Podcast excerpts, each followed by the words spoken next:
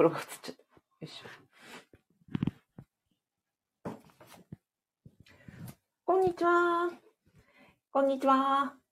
えっ、ー、と、公務員が職場で言えない話を聞く人、アビコカズミと申します。現在、ラジオと YouTube で同時ライブ配信を行っております。よろしくお願いします。今日はですね、えー、老後が不安で公務員を辞めたくても辞められない人のための、えー、今日からできる不安の因数分解法ということでお伝えしていきたいと思います。えっ、と、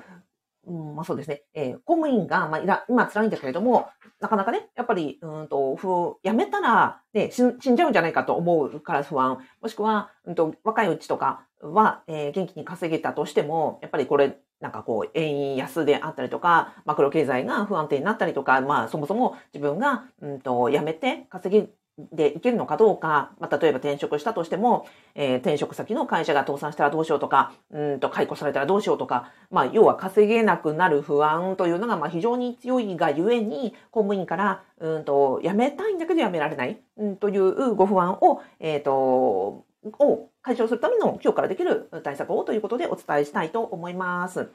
えっ、ー、と、まあ、今日この話をしようと思った理由はですね、あの、実はいつも、あの、ラジオでね、ライブに来てくださる水さんが、あ、今日いらっしゃってるかな？あ、今日まだいらっしゃってないですけど、いつもね、あの、来てくださる水さんという方が、えっ、ー、と、私のね、あ、美コカズミの副業不動産ゼミに入ってらっしゃって、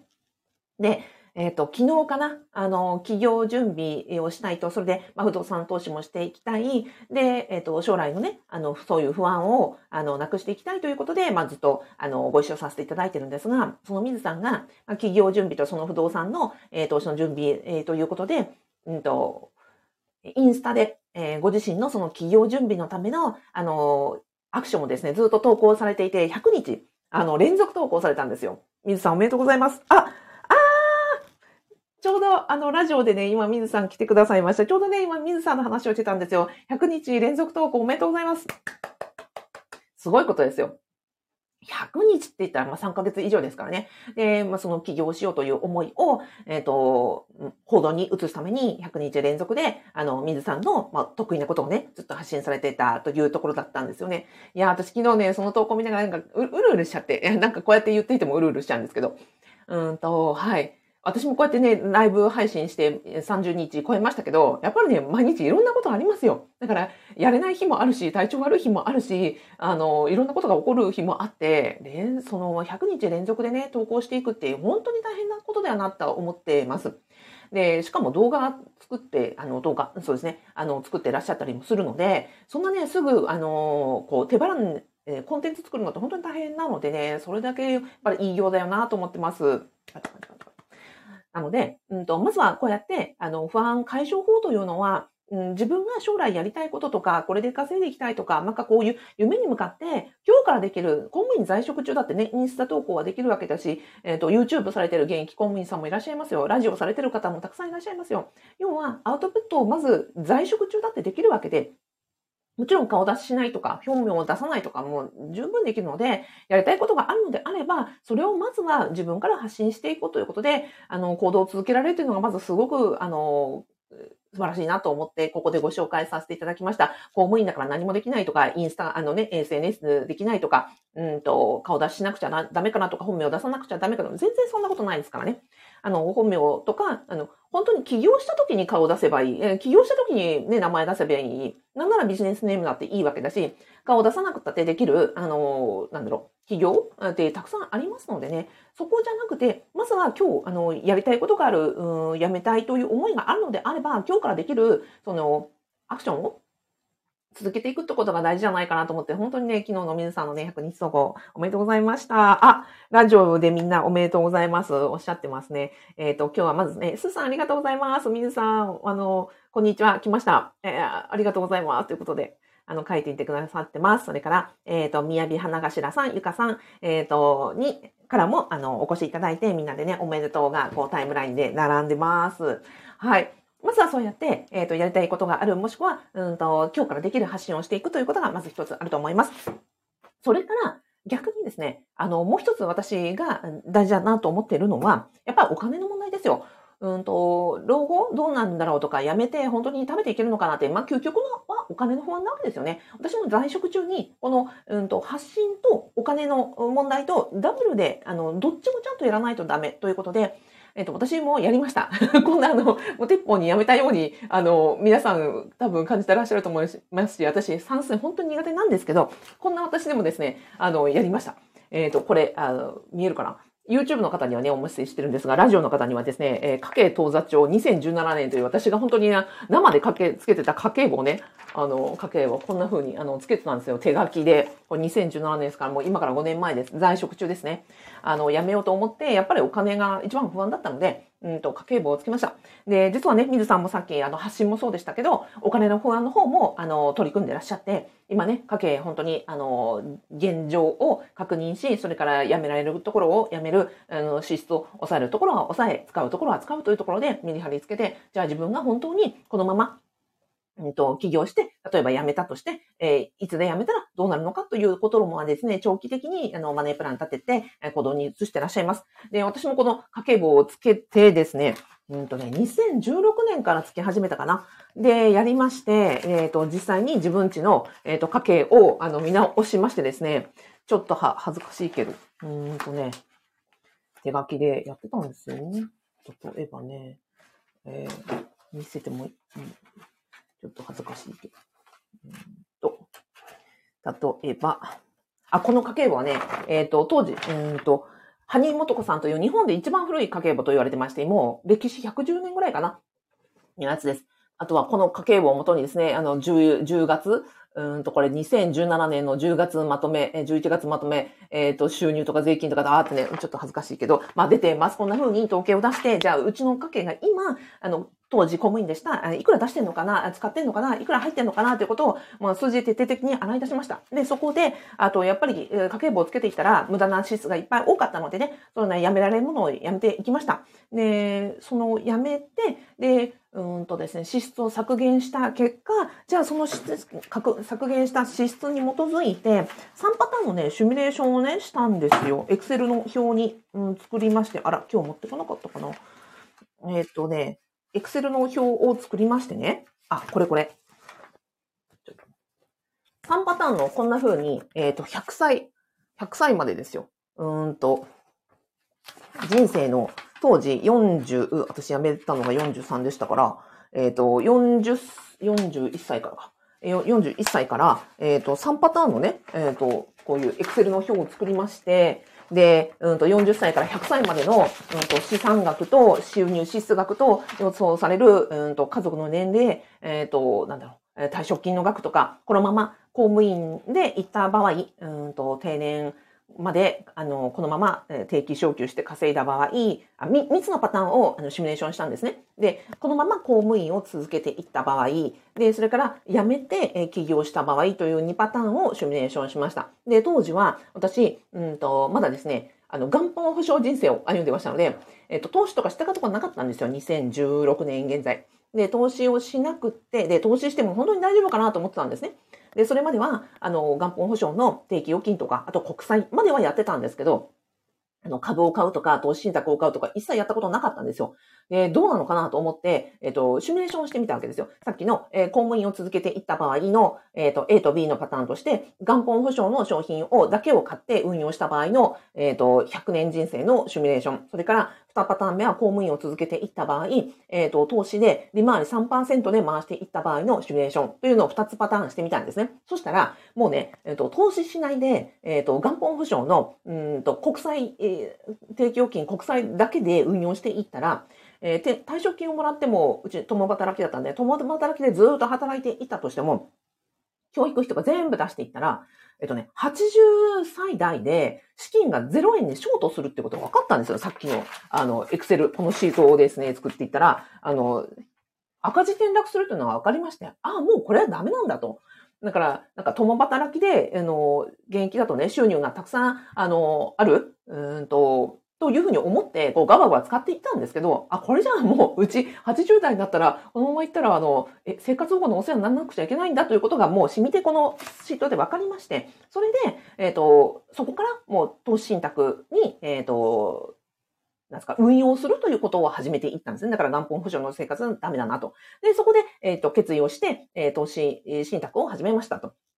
で、次にやったのはです。この投資信託をして、えっ、ー、と、運用益を作りますと。で、その上で2つパターンを作ったわけですよ。えー、1つ目は、えっ、ー、と、うち夫会社員なんで、会社員と私が公務員で、ダブルで、えー、ダブルインカムで2人とも勤め人だった場合で、定年退職まで働いて、その後なんかやりたいことで起業したというような場合のパターン1つ目と、それから2つ目は、えっ、と、私が、え夫は会社員のままで、私が起業してた場合です。で、起業した場合は何がいいかというと、やっぱ定年がないので、まあ確かに起業した後、3年間はゼロ、えー、0円で、えっ、ー、と、稼ぎがないというふうに想定しまして、その後少しずつ少しずつ、うんと、事業をやっていけば上がるだろうと。で、上がって、あとは定年もないですからね。で、例えばうちの、うんと、そうですね、周りを見たら、まあ70代でも普通にビジネスやってる人はたくさんいらっしゃいますよね、経営者とかね。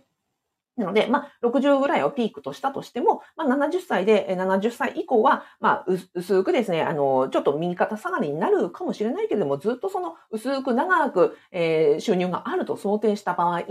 そんなに高い金額のですね、収益があるとは見込まなかったのですが、それでも、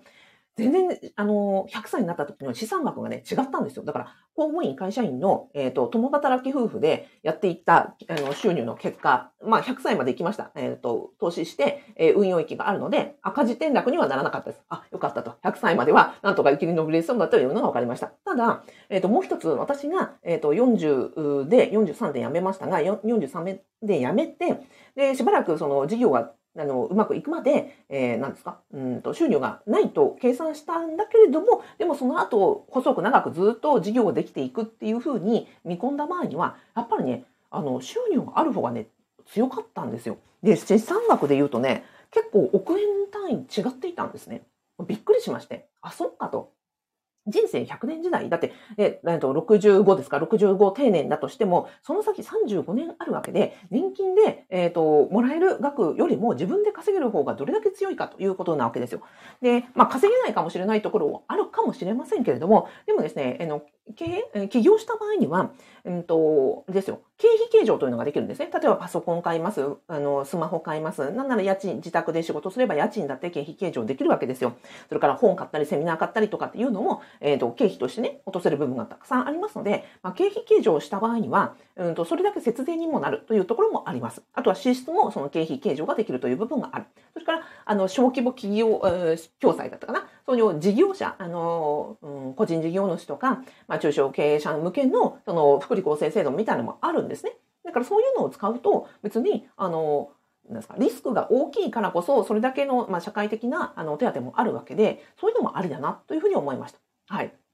なので、えっ、ー、と、そんな風に、まあ、シミュレーションをして、ちゃんとお金と向き合ってですよ。で、えっ、ー、と、まあ、起業したというところなんですね。なので、今日のテーマ、老後が不安で、え、公務員を辞めたくても辞められない方にご提案したいのは、最初冒頭で申し上げました、水さんのように自分がやりたいことに向けて、えっ、ー、と、在職中からできる発信を、まあ、ちゃんとしていこうということ。それから、これが、まあ、攻めだとすればですね、もう一つ守りが大事で、やっぱり、うんと、お金の、究極はお金の不安なので、えっ、と、あなたが今、公務員でずっと続けていった場合、まあ、例えば投資してますとか、うんと、いろいろあると思いますよ。ニーサやってます、イデコやってます、不動産じゃなくてリートじゃダメなんですかとか、まあ、いろいろ聞かれますけど、じゃあ私から質問したいです。今の、あの、状況であなたの家計がこのまんま定年退職まで行った場合、あなたは100歳まで生きられる財政状況あるんですかって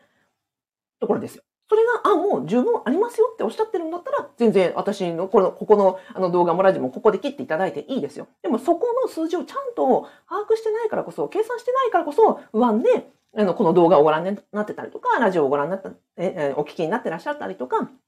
あとは、なんかやめたくてもやめられないっていうところに行くんじゃないかなと思うんですね。で、それってすごく漠然とした不安なので、ちゃんとどんな数字でもいいから一回数字で出すと非常に安心します。うちもね、その80歳で赤字転落って分かったんで、あ、もうこれはダメだなと言って、あの、対策が打てたわけですよ。あ、もうこれはダメだなと思ったので、もう、あの、バッサリですね、節約をする覚悟も決まったわけですよ。ここの数字を、まあ、ちゃんと計算して、もしあなたのお宅が、ね、100歳までも全然安泰だよということが分かればですねですね、あの、何の副業もしなくてもいいし、ね、何の、あの、投資もしなくてもいいし、悠々自適な生活が約束されてるわけなので、そこは全然安泰でいいんじゃないかなと思います。でもそこをちゃんと計算しない限りは、ずっとずっと漠然とした不安に苛まれて、なんか、副業しなくちゃいけないんじゃないかとか、このままじゃダメなんじゃないかって思う方がすごく時間がもったいないなと私は思っているところでございます。はい。えー、っと、えー、というわけで、ロゴが不安で、えー公務員を辞めたくても辞められない方に対して、えー、今日ご提案したのは、まずはやりたいことの、まあ、今日からできる発信をしていきましょうということと、ちゃんとお金の問題に向き合って、えー、自分の、あの、このまま行った場合に、何歳まで生きられるのか、それが100歳まで、あの、安泰に、え、生計が立つのであれば、全然不安の心配はないんじゃないですかって、まずは計算するところじゃないでしょうかというところをお伝えをさせていただきました。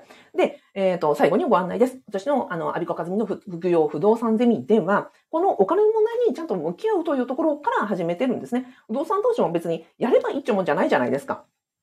で、そのあなたの家計に基づいて、現在がいくらである、そうで、で、種銭も作らなくちゃいけない。で、このままいったら、例えばそうですね、教育費が足りないという方もいらっしゃるし、あ逆に、あの、なんだろう、ポートフォリオとして、うんと、投資の収入が多いから逆に実物の不動産の方がいいんじゃないかとか、まあ、その方それぞれのやっぱりお金の不安とか問題があるので、そこにちゃんとマッチした形で不動産として組み合わせていかないと、単に本当に家賃収入があれば安泰っていう話ではないので、そこにちゃんと立脚してやりましょうということをお伝えをしております。で、今月のテーマがね、ちょうど、えー、ファブサポート Zoom のテーマが、えー、節約と貯蓄ということで、11月12日のあのファハブサポート Zoom でもそこのあたりちゃんとお話をさせていただきました。同じテーマで11月26日にもハブサポート Zoom というメンバーさんだけのですね、あの、 Zoom の会がありまして、そこで皆さんのお金に関する悩みとか不安とかお聞きして、じゃあ、あの、あとね、家計簿つけりゃいいってもんじゃないっていう話もこの間 してたんですけど、別に家計簿って手段なのであって、投資も手段なのであって、本当に得たいものってやっぱり、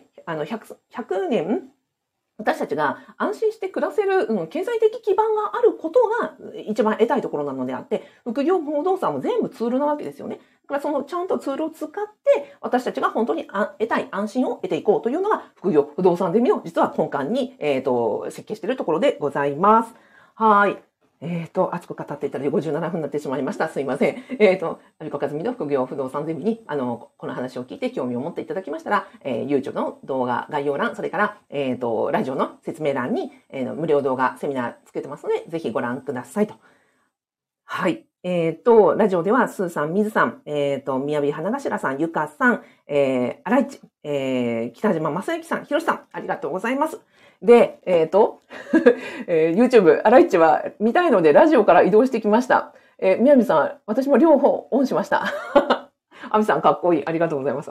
そうか、かっこいいか。え、だってそこじゃんね、と思ったりします。ちゃんと100歳までね、みんなが安泰して暮らせるような、えー、経済的な不安を解消するというのが、あの、ファブの、えー、コンセプトでございます。はい。あの、不安を解消したい方、ぜひお待ちしております。はい。どうもどうもありがとうございました。じゃあ、午後も頑張りすぎず、頑張りましょうね。はい。ではでは、ありがとうございました。